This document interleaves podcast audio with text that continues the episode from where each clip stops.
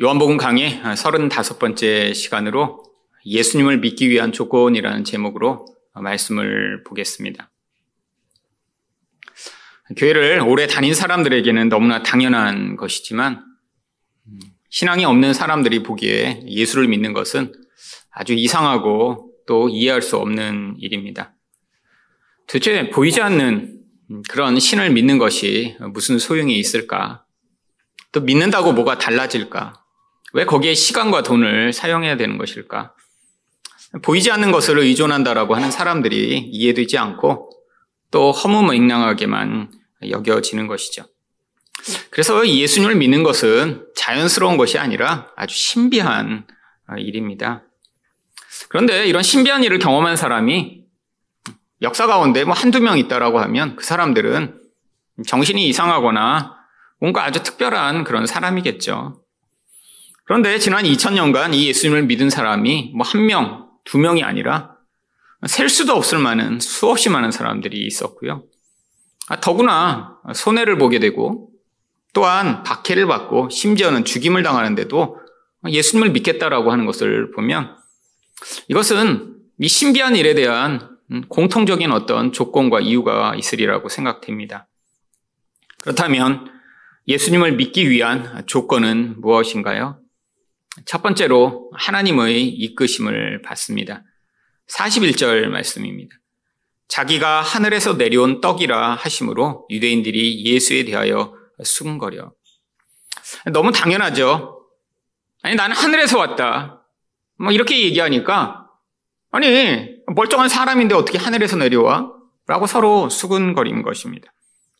근데 여기서 이 수근거리다라고 하는 게 서로 그냥 조용조용하게 이야기한 것을 의미하는 것이 아니라 성경에서 이 수근거리다라고 하는 단어는 여기서는 서로 이야기한 것처럼 수근거리다라고 번역을 했지만 다른 곳에서는 원망하다, 불평하다, 비난하다라고 번역되는 단어입니다.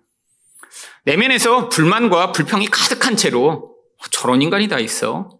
거짓말도 정도껏 해야지라고 지금 예수를 비난하고 있었던 것이죠. 근데 그 이유가 너무 명확했습니다. 42절을 보시면 이르되 이는 요셉의 아들 예수가 아니냐? 그 부모를 우리가 아는데 자기가 지금 어찌하여 하늘에서 내려왔다 하느냐? 아버지도 알고 어머니도 알고 네가 누군지 우리가 뻔히 하는데 어디서 거짓말이야? 라고 하는 거죠. 지금 예수님이 말씀을 전하시고 계신 바로 이곳은 지금 예수님의 고향 나사렛과 얼마 떨어지지 않은 곳입니다. 그냥 한 동네라고 할 수 있어요. 머리에서부터 다 보아왔습니다. 그래서 네 부모가 누군지 내가 빤히 아는데 어떻게 하늘에서 내려와? 라고 지금 하고 있는 것이죠. 여러분 예수님을 지금 받아들일 수 없는 것입니다. 근데 이 구절을 통해 사람들이 이렇게 예수님을 받아들이지 못하는 아주 중요한 이유가 드러납니다. 바로 사람들은 자기가 눈으로 보는 그 지식으로 자기 확신을 삼고 살기 때문이죠. 아이들은 지금 확실하다고 지금 생각하고 있는 거예요. 아, 네 부모 내가 이름도 알아 이름도. 아니 네가 어디 사는지 내가 빤히 아는데 아, 자기가 지금 가지고 있는 그 정보, 그 지식이 확실하기 때문에 너는 절대로 하늘에서 올 수 없어라고 생각하는 것이죠. 여러분, 이게 세상 사람들이 세상을 살아가는 방법입니다. 눈으로 자기가 확인하고 아, 그게 전부라고 생각하면 아, 그것 위에 벗어날 수가 없어요. 여러분 살다 보면 이런 사람들을 가끔씩 만납니다. 자기가 경험하고 자기가 확실하다고 믿는 것을 너무 확실한 나머지 아, 그런 사람과 대화를 하다 보면 대화가 잘 안 돼요. 여러분 이렇게 어떤 자기 확신에 가득한 사람, 자기가 경험한 게 전부고 자기가 맞다라고 생각하는 것이 확실하다라고 하는 그런 주장을 하는 사람과 만나면 어떤 느낌을 가지시나요? 굉장히 답답합니다. 말이 안 통해요. 여러분, 교만한 거죠. 그런데 이런 자기 확신에 가득 찬 이런 지식은 뭐에 근거하고 있나요? 영적 무지함에 근거합니다. 눈에 보이는 게 전부라고 생각하는 거죠. 내가 눈으로 확인했다는 거예요. 네 부모가 누군지 내가 알기 때문에 아, 이건 변화될 수 없다라고 하는 거죠. 여러분 이건 반쪽짜리 지식이며 반쪽짜리 확신입니다. 눈에 보는 것은 이 세상의 아주 일부에 불과하죠.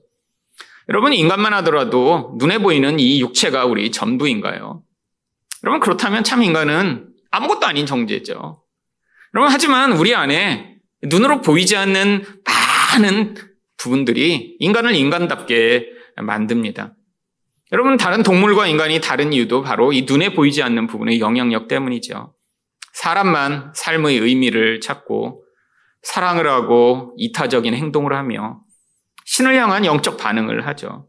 감동도 하고 행복도 느끼고 현재 이 상황을 변화시켜 더 나은 미래를 만들고자 애쓰는 일.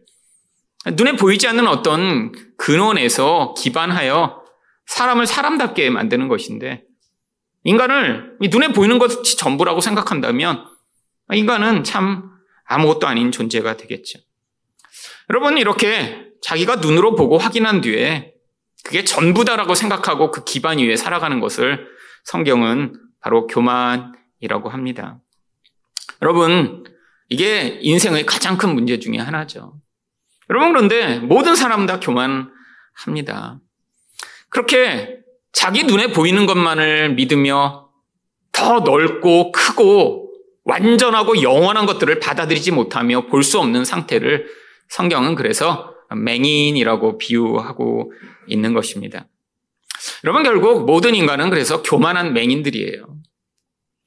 보이지도 않으면서 마치 자기가 전부 아는 것처럼 생각하며 그 확신 가운데 살아가는 존재들이요.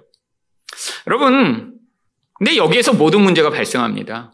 내가 지금 보지 못하고 그게 나의 인생에 너무나 중요한 문제라는 것을 인식하는 사람만 어떤 반응을 할 수 있나요? 바로 그 자리로부터 벗어나고자 몸부림치겠죠. 여러분 성경에 바로 그런 간절함을 가진 한 사람의 이야기가 나옵니다. 바로 맹인 바디메오라고 하는 사람이죠. 마가복음 10장 46절부터 48절을 보시면 디메오의 아들인 맹인 거지 바디메오가 길가에 앉았다가 나사렛 예수시란 말을 듣고 소리질러 이르되 다윗의 자손 예수여 나를 불쌍히 여기소서 하거늘 많은 사람이 꾸짖어 잠잠하라 하되 그가 더욱 크게 소리질러 이르되 다윗의 자손이여 나를 불쌍히 여기소서 하는지라. 여러분 여기 나오는 이 바디메오는 모든 불행한 조건들을 다 가지고 있습니다. 거지에다가 눈도 안 보여요. 날 때부터 맹인이었죠. 그런데 이름도 참 우리가 보면 아주 존재감이 없는 이름입니다. 아버지 이름이 디메오예요. 근데 그 아들 이름은 바디메오예요. 사실 이 바디메오의 뜻은 디메오의 아들이란 뜻입니다. 자기 이름도 없는 거예요. 그냥 아무것도 아닌 존재니까요. 별 의미 없는 존재니까요. 여러분, 그런데 이 바디메오에게 간절한 한 가지 소원이 있었습니다. 아, 보는 거예요. 이게 모든 문제를 야기한다고 생각했고, 자기가 보기만 한다면 이 고통과 절망과 어둠으로부터 벗어날 수 있다고 생각해서 바로 그 구원의 가능성을 예수에게 걸며 예수의 이름을 부릅니다. 근데 사람들이 시끄럽다고 잠잠하래요. 아니, 이렇게 사람이 많고 지금 저분 바쁘신 것 같은데 왜 귀찮게 하냐고 사람들이 바디메를 저지합니다. 근데 그가 어떻게 반응해요? 더욱 크게 소리질러 이르되. 여러분 왜 이렇게 사람들이 하지 말라고 하는데 아, 거기에서 더욱 크게 소리질러 예수를 불렀을까요? 예수가 아니면 이 절대적인 어둠으로부터 벗어날 수 없다라는 그 자기 인식 때문이죠. 여러분, 그러니까 예수가 그의 부르짖음을 들으시고 그게 물어보십니다. 마가복음 10장 51절부터 52절입니다. 예수께서 말씀하여 이르시되 내게 무엇을 하여 주기를 원하느냐? 쟤왜 나를 불렀니? 여러분 예수님이 모르셔서 이걸 물어보신 것 아니에요. 여러분 이렇게 예수님이 물어보신 적 여러 번 있습니다. 근데 그때마다 이유가 있는 거예요. 누구에게요? 이 맹인에게 이유가 있으셨던 것이 아니라 우리들에게 가르치시고자요. 이 상황을 통해 이 맹인이 답을 하는 것을 통해 우리도 똑같이 무엇인가를 지금 예수님께 구해야 되는지를 가르쳐 주시기 위해서요. 여러분, 이건 물어보나 만한 답 아닌가요? 맹인이 이르되 선생님이여 보기를 원하나이다. 여러분, 지금 바디메오에게는 다른 소원이 없어요. 보기만 하면 되는 거예요. 그런데 지금 많은 사람들이 자기가 지금 맹인이며 보아야 한다는 사실을 깨닫지 못하고 있습니다. 마가복음 10장을 읽어보시면 바로 요, 이 사건을 성경이 이야기하기 전에 예수님이 제자들에게 예수님도 똑같은 걸 물어보세요. 내가 내게 무엇을 하게 주기를 원하느냐? 그랬더니 예수님이 제자들은 뭐라고 그래요? 우리를 예수님의 우편과 좌편에 앉게 하여 주시옵소서. 그래서 그 제자들 들으라고 예수님이 똑같은 거 물어보신 거예요. 지금 니네는 눈을 감고 살아가는 거야. 맹인과 같은 존재야. 아, 진짜 니네가 눈을 뜨면 이 땅에서 눈에 보이는 그 권력의 자리에 서는 것보다 훨씬 더 중요한 게 있어. 예수님이 그때 뭐라고 말씀하시나요? 52절에서 예수께서 이르시되 가라 내 믿음이 너를 구원하였느니라 하시니 그가 보게 되어 예수를 길에서 따르니라. 여러분 믿음으로 말미암아 눈이 열리는 건 이 육적인 눈을 이야기하는 것이 아닙니다. 여러분 이 육적인 눈이 뜨는 것보다 훨씬 더 중요한 영적인 눈이 띄어져서 이 교만하고 눈이 보이지 않는 상태로부터 구원받는 게 그게 너무 중요한 것이죠. 여러분 세상에는 이렇게 지금 자기가 보고 아, 내가 경험하고 아, 그 가운데 성공까지 해서 아, 난 이게 맞다라고 하는 확신을 가진 사람들이 굉장히 많아요. 근데 성경은 그들을 뭐라고 부르냐면 그들을 맹인이라고 부릅니다. 왜? 자기 확신에 너무 가득 차 있기 때문에 이 예수님이 필요 없어요. 말씀하셔서 들을 수가 없습니다. 그래서 예수님이 요한복음 9장 39절에서 뭐라고 말씀하셨나요? 예수께서 이르시되 내가 심판하러 이 세상에 왔으니 보지 못하는 자들은 보게 하고 보는 자들은 맹인이 되게 하려 함이라. 여러분 이게 심판입니다. 아 나는 잘 봐. 나는 지금 내가 보고 있는 게 확실해. 이렇게 인생을 살아야 되는 거고 바로 내 인생의 주인은 나야. 라고 확신하고 살아가는 그 사람들 이 본다라고 생각하는 사람들은 결국 보지 못하게 돼 심판을 당하게 되며 아, 나는 지금 아무것도 할 수 없어. 나는 바디메어처럼 맹인이며 내 인생의 미래와 현재를 내 힘으로 살아갈 수 없는 존재야라고 바로 자기의 이 어둠과 연약함을 인정하는 자들은 예수가 눈을 띄워주시겠다라고 말씀하신 것이죠. 그래서 43절에서 예수님이 예수님을 향해 아, 네 아버지 요셉이잖아. 그래서 너는 하늘에 내려오는 자가 아니야라고 확신하는 자들 향해 뭐라고 말씀하시나요? 예수께서 대답하여 이르시되 너희는 서로 수군거리지 마라. 불평하고 원망하지 마. 내가 이렇게 이야기한다고 못 받아들인다고 지금 떠들지 마. 라고 이야기하고 계신 거예요. 왜요? 지금 이 하나님이 행하시는 이 놀라운 일은 알지 못하고 지금 눈에 자기들이 보고 확신하는 것, 그것의 근거에 지금 하나님의 일을 비방하고 원망하고 있으니까요. 그래서 예수님이 그 다음에 44절에서 뭐라고 말씀하시나요? 나를 보내신 아버지께서 이끌지 아니하시면 아무도 내게 올 수 없으니 오는 그를 내가 마지막 날에 다시 살리리라. 여러분 예수님께 와서 예수님을 믿고 그분이 주인이며 그분이 구원자라고 받아들이게 되는 그래서 인간이 할 수 있는 일이 아니라는 것입니다. 모든 인간은 다 교만한 맹인들이니까요. 눈이 보이지 않는데 어떻게 무엇이 진리이고 무엇이 빛이고 무엇이 참인지 찾을 수 있을까요? 아니, 무엇이 좋은 것인지 어떻게 구분할 수 있을까요? 불가능하다는 것입니다. 그래서 하나님이 불러주셔야 된다는 거예요.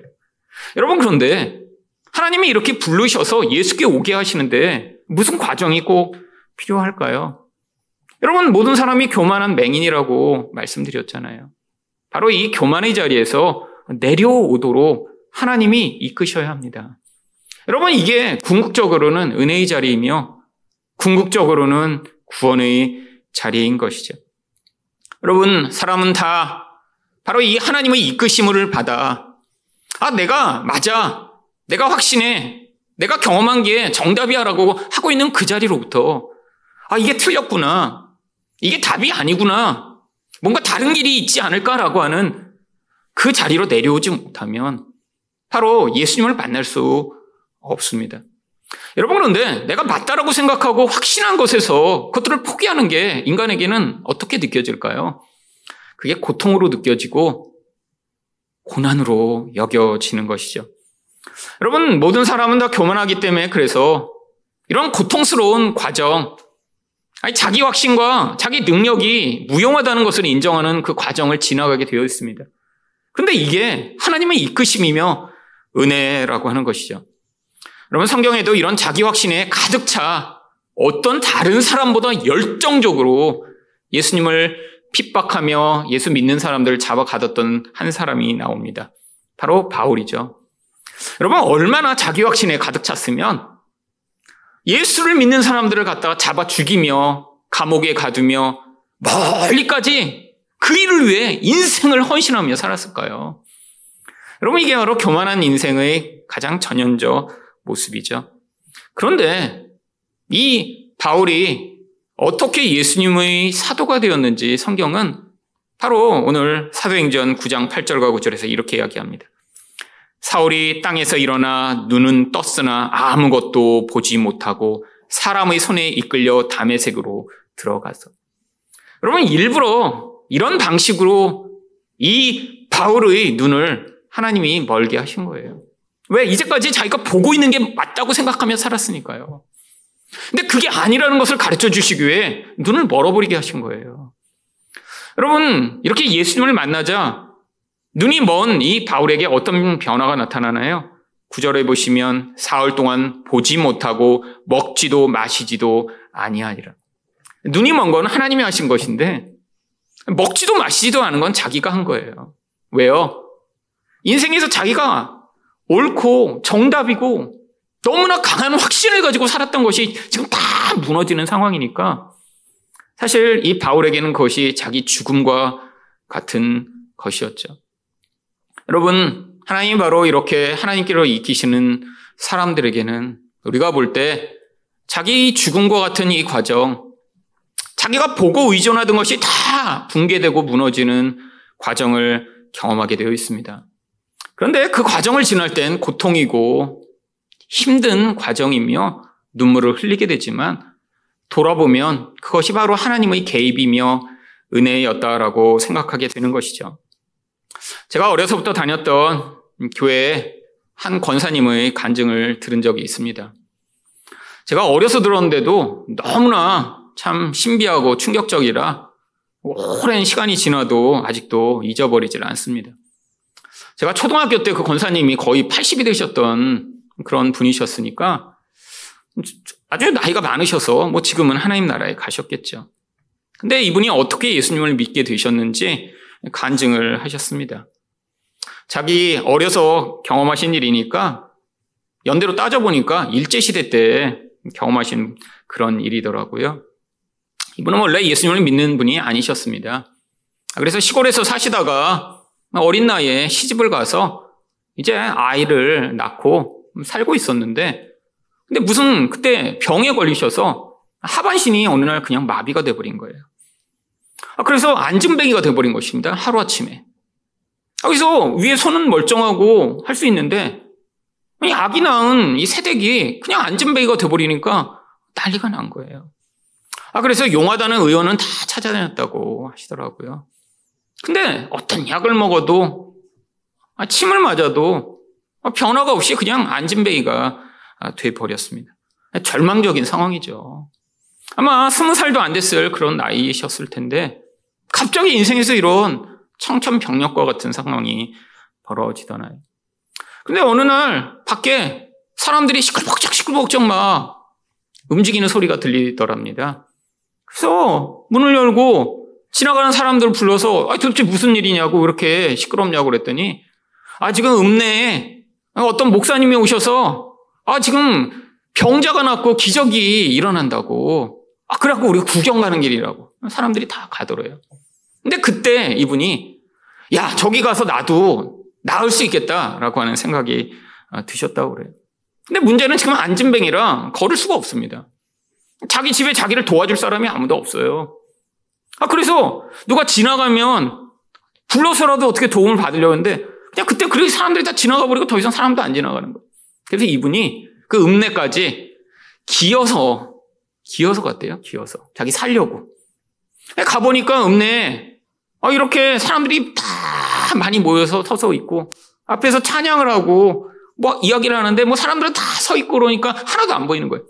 그 기어서 사람들의 발을 다 해치고 그 사람들이 막고 있는 것을 다 뿌리치며 그 목사님 앞에까지 기어갔다라고 합니다. 가서 목사님이 말씀을 전하시는데 그 바제강이를 붙잡고 울면서 자기 좀 낫게 해달라고. 목사님, 이렇게 기적을 행한다고 그래서 내가 이렇게 기어왔는데, 자기 좀 낫게 해달라고. 붙잡고 울었더니, 목사님이, 아, 나는 당신을 낫게 할 힘이 없는데, 예수님이 당신을 낫게 할 거라고. 그랬더니 이분이 예수님이 누군지 어떻게 알겠어요? 아, 그러면 예수님 좀 만나게 해달라고. 그랬더니 예수님은 믿음으로만 만날 수 있다고. 아, 그럼 내가 믿을 테니까 제발 예수님 나 좀 만나게 해서 나 좀 낫게 해달라고. 그랬더니 그 목사님이 이분의 머리에 손을 얹고 기도를 해주셨대요. 그런데 그러고 나서부터 점점 다리에 감각이 돌아오기 시작하면서 결국 다리가 다 나오셨대요. 아, 그래갖고 이분이 예수를 그때부터 열심히 믿으시면서 자기 남편을 전도하고 시댁을 전도하고 애들을 데리고 교회를 다니시면서 그렇게 수십 년째 정말 그 교회에서도 가장 기도 많이 하시고 신실하신 권사님으로 신앙생활을 하셨습니다. 그분이 내가 그렇게 안진뱅이가 되지 않았더라면 나는 시골에서 귀신을 섬기며 그러고 평생 살다 죽었을 텐데 아, 내가 이렇게 안진뱅이가 됐던 일이 나뿐 아니라 우리 가족을 구원한 정말 하나님의 가장 놀라운 축복이었다라고 간증하시던 이야기를 제가 오랜 시간이 지났지만 아직도 기억하고 있습니다. 여러분, 물론 지금은 하나님이 이렇게 뭐 안전베이가 됐다고 뭐 기도받았다고 일으키시거나 뭐 죽을 뻔했는데 갑자기 살아나게 하셔서 구원하시는 경우들은 잘 없죠. 어느 나라나 어느 시대나 이렇게 복음이 처음 전파되며 복음이 이 모든 무지함과 어둠 가운데 전파될 때는 하나님이 이런 강력한 능력을 베푸실 때가 많이 있었죠. 하지만 우리 인생 가운데도 이렇게 하나님을 만나게 되는 중요한 기회들은 바로 우리 교만의 자리로부터 우리가 내려오고 바로 거기서 내가 알던 것, 내가 믿던 것, 내가 의존하던 그 자리로부터 바로 그 모든 의존을 내려놓고 다른 길, 예수님이 주시는 길을 의존하는 데서부터 믿음이 시작되며 구원이 시작되는 것입니다. 결국 이 하나님의 이끄심은 우리가 원하는 방식이 아니라 바로 우리를 이 교만의 자리에서 내려와 맹인된 자들을 빛으로 보게 만드는 그런 방식으로 임하게 되는 것이어서 때로는 우리 눈에 고난과 어려움으로 보이게 되어 있는 것이죠. 두 번째로 예수님을 믿기 위한 조건은 무엇인가요? 하나님께 듣고 배웁니다. 45절 말씀입니다. 선지자의 글에 그들이 다 하나님의 가르치심을 받으리라 기록되었은즉 아버지께 듣고 배운 사람마다 내게로 오느니라. 예수님이 그냥 아무나 다 와서 구원받는다라고 말씀하신 게 아니라 하나님께 듣고 배워야 나한테 올 수 있다고 말씀하세요. 아니, 어떻게 하나님께 듣고 배울 수 있나요? 사람들이 오해할까봐 46절에서 예수님이 이렇게 첨부하여 말씀하십니다. 이는 아버지를 본 자가 있다는 것이 아니니라 오직 하나님께로서 온 자만 아버지를 보았느니라. 아니, 하나님께 직접 본 다음에 말씀을 듣고 배운 것이라는 얘기가 아니야 라고 예수님이 지금 첨부하신 것이죠. 아, 그럼 도대체 하나님께 듣고 배웠다는 것이 무엇을 의미하나요? 바로 하나님이 자기의 말씀을 전하도록 보내신 바로 이 시대라면 선지자들과 이런 말씀을 가르치는 자들을 통해 그들이 하나님의 말씀을 간접적으로 듣게 되었다라는 것입니다. 결국 그래서 로마서 10장 14절은 뭐라고 얘기하나요? 그런즉 그들이 믿지 아니하는 일을 어찌 부르리요 듣지도 못한 일을 어찌 믿으리요 전파하는 자가 없이 어찌 들으리요 하나님이 정말 하늘을 열고 우리한테 말씀하시지 않고 전파하는 자들을 보내셔서 그들을 통해 하나님 말씀을 듣게 하시는 것이죠. 여러분 결국 말씀을 통해 우리는 예수를 만나게 되는 것입니다. 그런데 이 하나님의 말씀의 목적이 무엇인가요? 바로 예수님이 누구신가 가르치고 그 예수님이 왜 우리에게 필요한 것을 이야기해. 바로 이 말씀을 통해 예수님을 받아들이고 믿을 수 있도록 마음을 준비하는 일이 말씀의 역할이죠. 여러분, 하나님의 말씀, 특별히 구약 성경은 이런 목적을 위해 기록된 말씀입니다. 여러분 구약 성경에는 많은 말씀들이 기록된 것 같지만 핵심은 이거예요. 우리는 죄로 말미암아 우리 스스로 구원이 불가능하기 때문에 내가 앞으로 너희에게 그 죄를 해결할 메시아를 보낼 텐데 이런 이러한 메시아가 나타나 그가 너희를 구원할 수 있으니까 그가 오시면 그를 믿고 의존하여 내가 주는 이 안식과 평안과 은혜를 누려라라고. 그럼 구약성경 전체에서 그 이야기를 반복적으로 다양한 방식으로 다양한 형태로 우리에게 말씀하고 계셨던 것이죠. 여러분, 그런데 많은 사람들이 이 성경에서 예수님 이야기를 하고 있는지 잘 알지 못한 채로 성경을 읽다 보니까 문제가 발생합니다. 여러분, 이스라엘 백성들은 지금 우리가 성경을 아는 것과는 차원이 다를 정도로 구약 성경을 신뢰하고 믿고 사랑하고 큰 권위를 부여하였습니다. 여러분, 이들은 정말 이 말씀이 하나님 말씀이라고 믿어서 심지어는 당시에 뭐 지금처럼 우리가 뭐 인쇄를 할 수도 없고 그러니까 성경을 이렇게 옮겨 적을 때도요. 정말 성경 한 장을 적을 때마다 목욕 재개를 하고 성경을 썼고요. 그 앞에서 하나님이라는 이름을 나올 때마다 붓을 바꾸어서 그 하나님의 이름을 정성스럽게 적었고요. 적다가 글자가 하나 틀리기라도 하면 우리 같으면 뭐 지우고 다시 새로 쓸 텐데 그 종이를 폐기해 버렸습니다. 왜? 너무나 귀한 건데 감히 인간이 쓰다 틀렸으니까요. 여러분, 이렇게 하나님 말씀의 권위를 인정하고 그 말씀대로 살려고 했는데 그들이 착각한 것이 있습니다. 이 말씀을 통해 인간이 누구이며 그래서 우리에게 구원자가 필요하기 때문에 그 구원자가 누구신가를 이야기하는 예수 그리스도라는 그 관점에서 성경을 읽었어야 되는데 우리가 얼마나 열심히 잘 살아서 우리 하나님께 인정을 받고 축복을 받을까라고 하는 잘못된 관점으로 성경을 읽다가 예수님이 오셨더니 예수님을 지금 믿지 못하고 있는 상태가 된 것이죠. 여러분, 결국 말씀의 본질은 이 말씀을 통해 예수님이 누구신지를 알아 바로 예수님께 나올 수 있도록 길을 여는 것입니다. 예수님이 그래서 바로 그 예를 바로 한 제자들을 만나 보여주십니다. 예수님이 지금 십자가에 달리시고 부활하셨는데 지금 제자들이 믿지 못하고 있어요.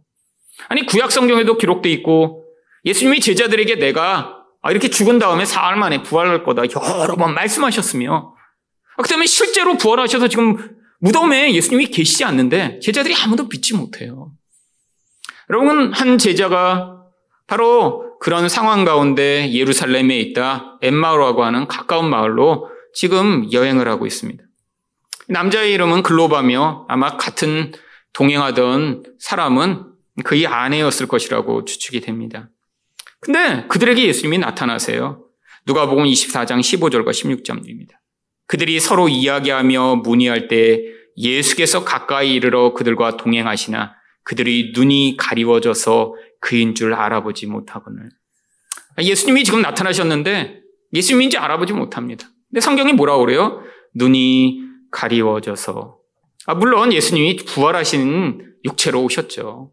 근데 일부러 성경이 그들이 지금 눈이 육적인 눈으로 예수님을 보고 있기 때문에 마치 맹인이 된 것처럼 눈이 가려져서 예수님을 알아보지 못한다라고 이야기를 합니다. 아, 대화를 하다가 어, 이들이 지금 예수님께 물어봐요. 아, 예루살렘에서 오시는 것 같은데 예루살렘에서 있었던 큰 사건을 지금 모르시나요? 그래서 예수님이 뭐 무슨 일인데요? 아, 예수라는 분이 지금 십자가 이렇게 달려 돌아가셨는데 우리가 다 그분을 구원자라고 믿었는데 아, 그렇게 죽으시고 나서 우리가 낙심해 있는데 어떤 사람들이 그가 부활했다라고 얘기해서 지금 난리가 났어요. 아, 이거 모르세요? 그랬더니 예수님이 그때 뭐라고 말씀하시나요? 누가복음 24장 25절과 27절에 이르시되 미련하고 선지자들이 말한 모든 것을 마음에 더디 믿는 자들이요. 여러분, 이렇게 모르는 사람 만나서 대화하다가 이 미련하고 더디 믿는 자들아. 여러분, 이러면 지금 이거 얼마나 아마, 아마, 이거 좀 대단하지 않아요? 여러분, 누가 얘기하다, 이 바보가. 모르는 사람이 이러면 여러분 계속 이야기를 듣겠어요?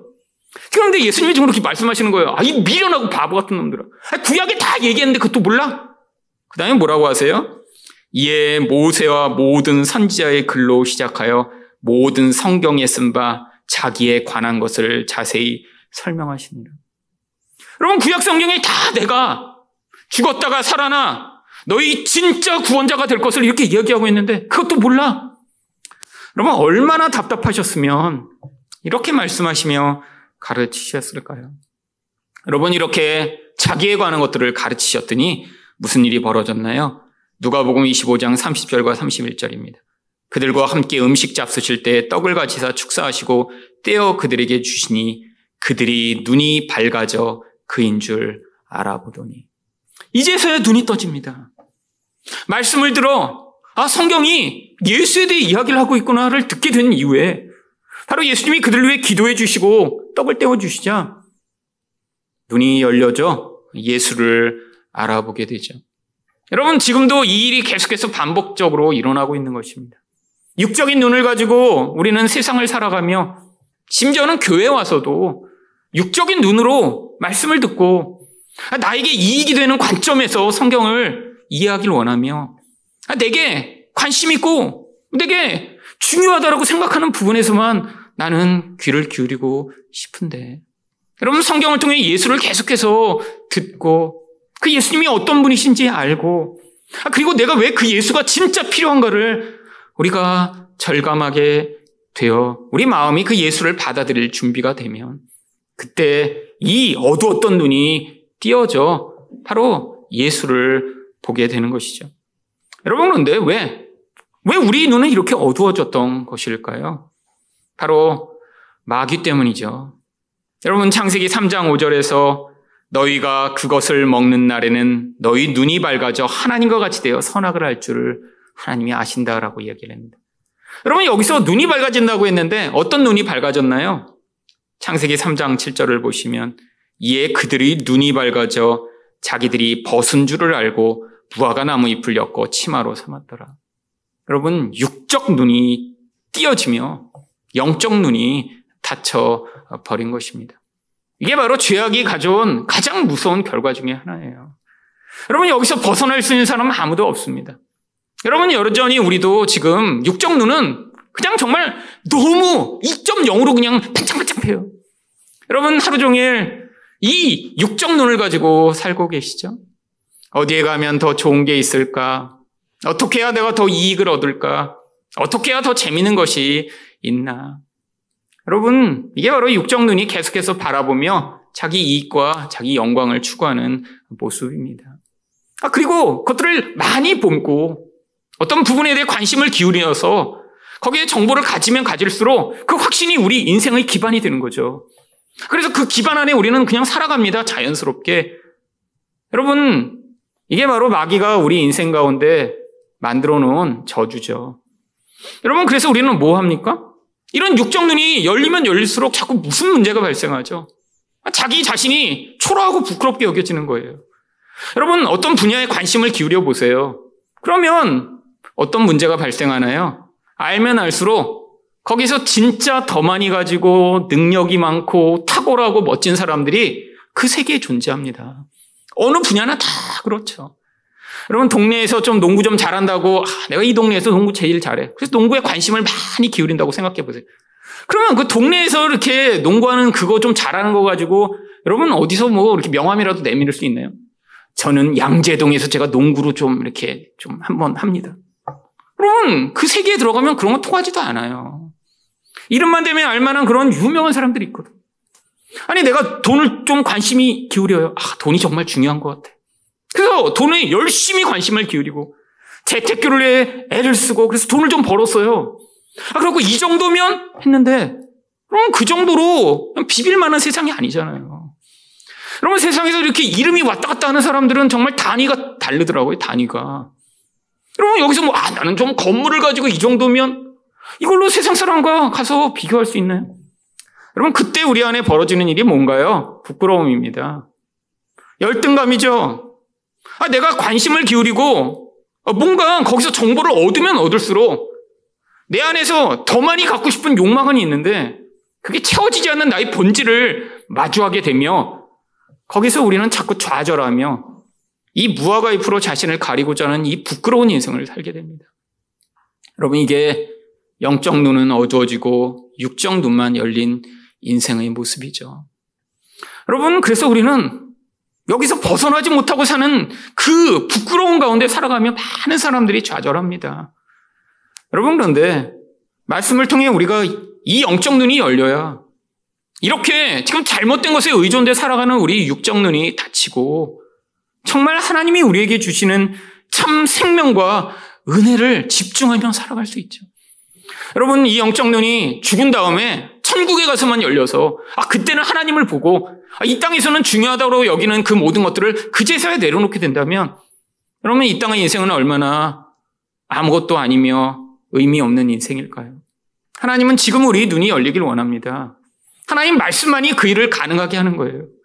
하나님 말씀으로 정말 그 말씀이 우리 영혼에 새겨지고 그 말씀으로 예수를 발견하며 이 땅의 것들이 얼마나 허망하고 아무것도 아닌가를 매일매일 경험하여 그 말씀이 우리에게 가르치는 예수 그리스도를 우리가 인생 가운데 명확하게 인지하게 될 때 우리는 이 땅에서 오히려 더 이 세상이 그렇게 중요하고 가치 있다고 여기는 것들을 벗어나 참된 자유를 누리는 인생을 살 수 있게 되는 것이죠. 여러분, 하나님의 말씀으로 하나님은 역사 내내 이렇게 예수를 우리에게 전하시며 가르치시는 일을 해왔습니다.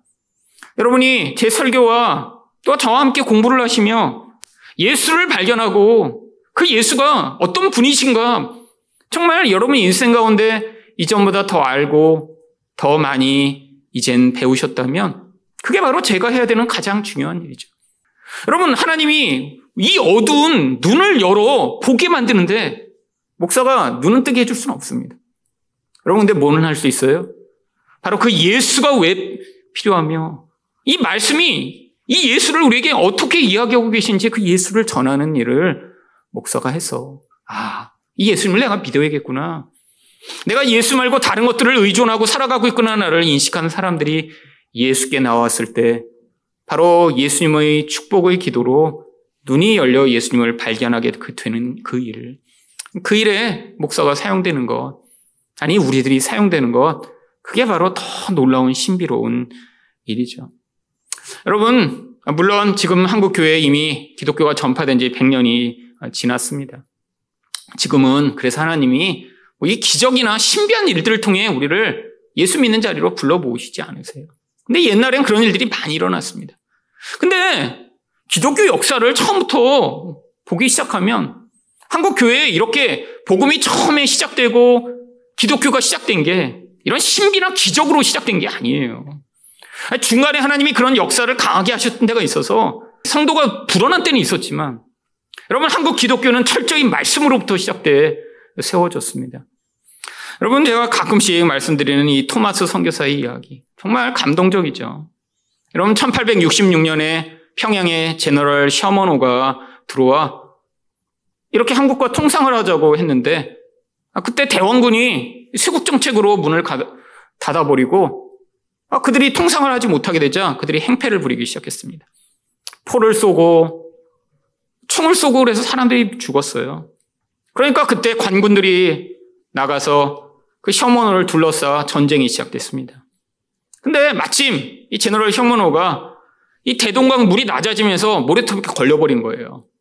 아, 그러니까 이 관군들이 거기다가 막 화염 공격을 시작해갖고 지프라이기에다가 불을 붙여 이 셔먼호에 갖다 던지고 그래서 결국 이 셔먼호가 불에 타기 시작했습니다. 그러니까 다 선원들이랑 이제 내렸어요.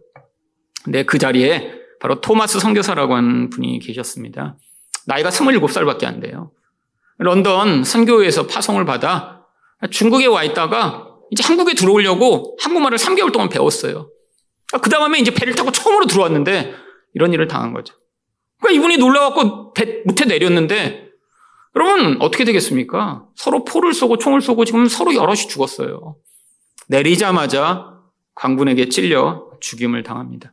근데 죽으면서 자기를 찔러 죽이는 그 광군에게 성경을 주면서 죽었고요. 그리고 맥권을 들고 내려갔고 그걸 땅에 뿌리고 죽었어요. 그런데 거기에 지금 외국 배가 와서 전쟁 벌어졌다라는 소문을 듣고 이 최치량이라고 하는 12살짜리 꼬마가 구경 왔다가 거기 땅에 버려진 성경책을 발견해서 그 중에 세 권을 가지고 집으로 왔습니다. 근데 소문이 도는 거예요. 이 서양 배에서 나온 물건들을 가지고 있는 놈들은 다 잡아서 족친다. 그러니까 무서워서 가지고 떨다가 동네에 있던 박영식이라고 하는 그런 사람에게 그 성경을 갖다 줍니다. 근데 박영식이 이렇게 성경을 보니까 너무 종이질이 좋은 거예요.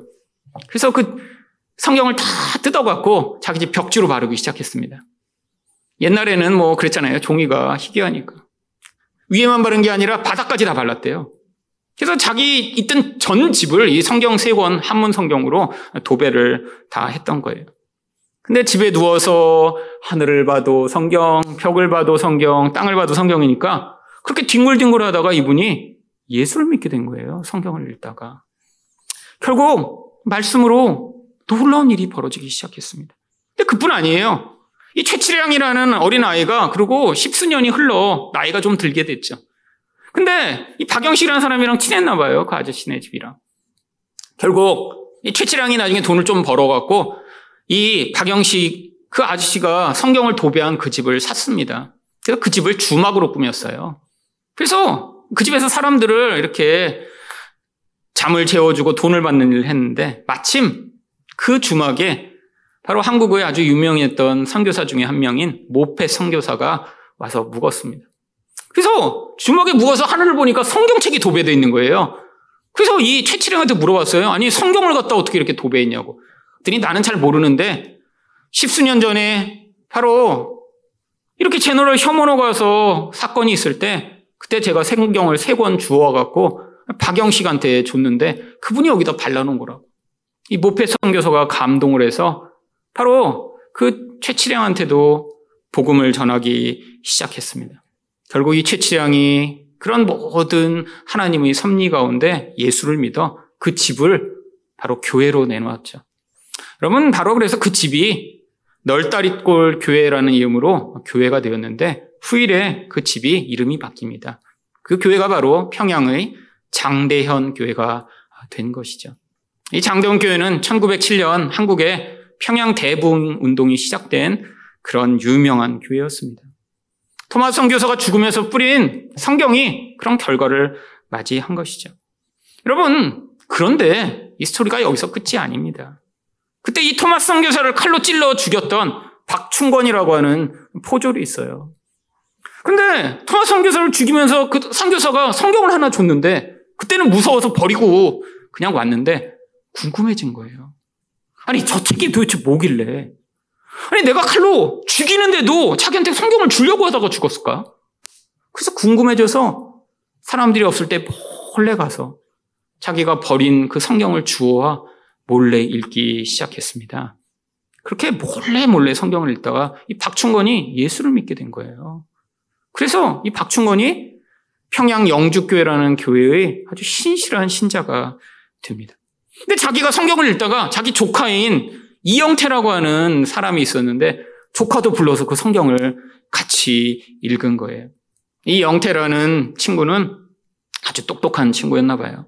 평양 숭실대학교에 다니고 있었는데 거기에서 한국에 들어와서 이 평양 신학교의 구약학 교수였던 레이놀즈 선교사라고 하는 아주 유명한 분이 계십니다. 근데 이 선교사 밑에 들어가 조교를 하면서 이 이영태라는 분은 영어도 잘하고 한국말도 아주 잘해서 이 레이놀즈 선교사가 바로 지금 우리가 읽고 있는 이 성경 전서의 일제시대 때 번역을 한 성경 전서의 초판을 만든 분이세요. 근데 구약학자였기 때문에 구약 성경을 이분이 다 번역을 했다라고 여겨지고 있죠. 근데 바로 그 구약 성경을 번역하는데 이 이영태가 바로 그 모든 번역 작업에 도움을 주어서 결국 이름은 레이놀즈가 구약 성경을 번역한 것으로 나와 있지만 모든 사람들은 바로 이 이영태와 합작으로 해서 이 구약 성경이 번역된 것이라고 믿고 있습니다. 근데 이 이영태가 일제 시대가 끝나고도 젊은 청년이었으니까요. 오랫동안 살았나 봐요. 여러분 북한에도 성경이 번역된 거 알고 계세요? 여러분 북한에 있는 성경 번역은 지금 우리가 사용하는 성경 번역이 아니라 원래 1972년에 바로 이 기독교와 카톨릭이 한꺼번에 공동으로 번역한 공동 번역 성경이라는 성경이 있었습니다. 예, 잘 사용하진 않는데 공동으로 우리가 같이 하자 그래서 번역을 했었어요. 근데 북한에서는 이거를 기반으로 이제 북한에서 사용하는 용어만 바꾸어 1985년에 공동 번역 성경 평양 교정본이라고 하는 성경 번역을 내놓았습니다. 근데 이 성경을 번역한 그 편찬위원이 바로 이영태였어요. 여러분, 지난 한국의 기독교 100년 역사 가운데 바로 하나님이 이 토마스 선교사의 순교와 그가 전한 성경으로 말미암아 이 한국 기독교가 세워질 수 있도록 하셨던 것이죠. 물론 지금은 이렇게 성경만 읽는다고 옛날처럼 뭐 벽지 발라놓고 읽으면 예수 다 믿고 그러면 정말 쉬울 것 같아요. 그냥 교회에서 하는 일은 그냥 집집마다 가서 이렇게 벽지 예쁘게 성경으로 만들어 도배해주고 사람들이 앉아서 성경 읽고 아 교회로 이렇게 오기만 하면 얼마나 좋을까요? 여러분 지금은 이런 일은 잘 일어나지 않습니다. 하나님이 아마 기독교가 처음 전파되고 세우실 때 특별한 은혜를 베푸신 것이겠죠. 하지만 바로 이런 은혜, 말씀의 은혜로 기독교가 세워지고 시작되었습니다. 우리도 마찬가지입니다. 여러분, 여러분의 신앙이 어떤 신비한 기적에 의고되고 있다면 여러분의 신앙은 죽을 때까지 성장하지 못할 거예요. 일생 내내 우리가 이런 기적을 몇 번이나 경험할 수 있나요?